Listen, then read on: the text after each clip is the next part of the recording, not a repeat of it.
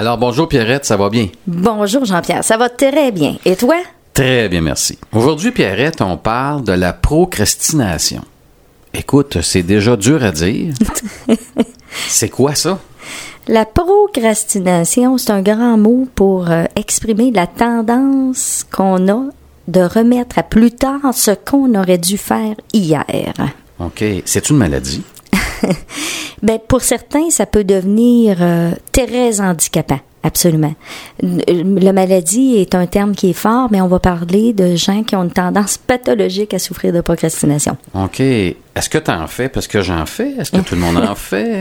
Très bonne question. On en fait tous. On va partir de ce principe-là. Qui ne remet pas certaines petites tâches? Puis Donne-moi un exemple. Là. Si t'en fais, on en fait tous. Là. Fais quoi, toi? bon, un exemple euh, assez facile, là, encore en fin de semaine. Euh, moi, j'ai tendance à procrastiner, c'est-à-dire à remettre à plus tard les changements de saison, tu sais, dans les garde-robes. Ah oui. Tu sais, les femmes, euh, bon, on a quand même parfois une certaine quantité de vêtements, puis euh, le linge des quatre saisons rentre pas, hein? Donc, euh, celui du printemps qui devrait partir, qui devrait arriver à peu près au mois d'avril-mai, ben moi, je le rentre à peu près en juillet-août. Ah, OK. Et en fin de semaine, je disais, ben là, là, quand même, j'étais fière. J'en ai fait la moitié de commencer à amener mon linge d'automne, parce que d'habitude, j'attends à peu près en décembre. OK. Donc, je procrastine là-dessus. Tu pourrais quasiment te retrouver en costume de bain cet hiver. oui, c'est ça. si ça continue. Puis toi, Jean-Pierre, en disant ça, euh, euh, ben, on en fait tous. un peu. euh, je pense que toutes les fois que je vais inviter ma belle-mère, j'en fais un petit peu. On va parler des causes tantôt. hein, pourquoi on procrastine. Ouais. Mais sur quoi d'autre tu procrastines? Ah, euh, tu sais, je pense souvent j'ai des comptes de dépenses à faire, des choses comme ça. J'aime ça remettre ça à demain. Tu vas remettre ça. OK. Ouais. Fait qu'on on voit des exemples. On va prendre pour acquis qu'on en fait tous.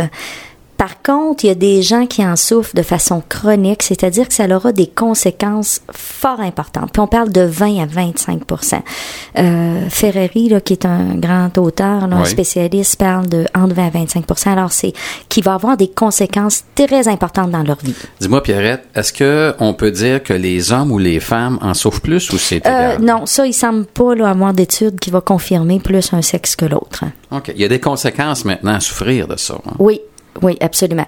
Les conséquences sont de différents niveaux. D'abord, il y a des conséquences économiques. Oui. Pourquoi économiques? Pourquoi tu penses que quelqu'un qui procrastine pourrait avoir des conséquences économiques? Ben, la première chose qui, m'arrive à la tête, c'est euh, si tu payes pas ton compte de bel téléphone. Bon, exactement, que tu peux te le faire couper. Et ça, ça va Absolument. arriver. Hein?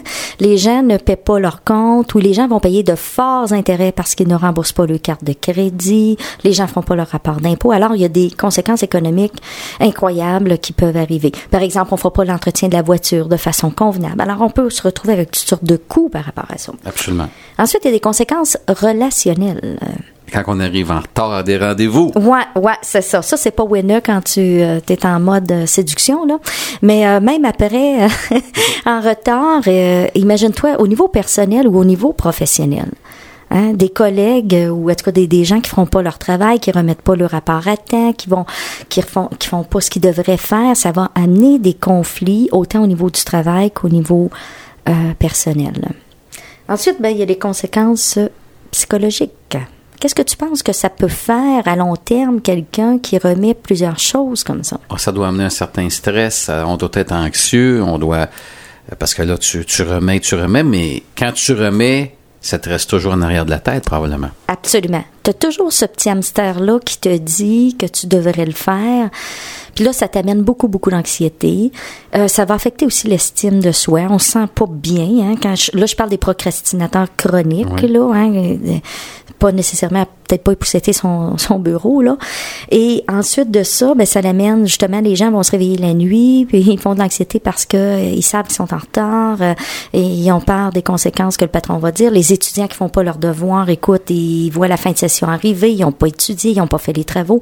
Alors, ça, on, on peut même en venir malade. Il y a des gens qui, qui relient aussi. physiques, là. Ah oui, absolument, qui, qui vont même arriver dans des cas de dépression, d'épuisement professionnel. Et une des causes pourra- pou- pourrait être la procrastination.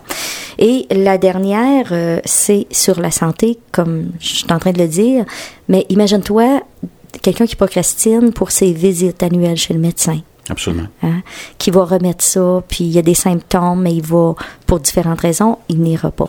Alors, La peur ou... euh, absolument, qu'on va voir tantôt dans, dans les causes. Alors, plusieurs conséquences qui peuvent être extrêmement dommageables pour les grands procrastinateurs.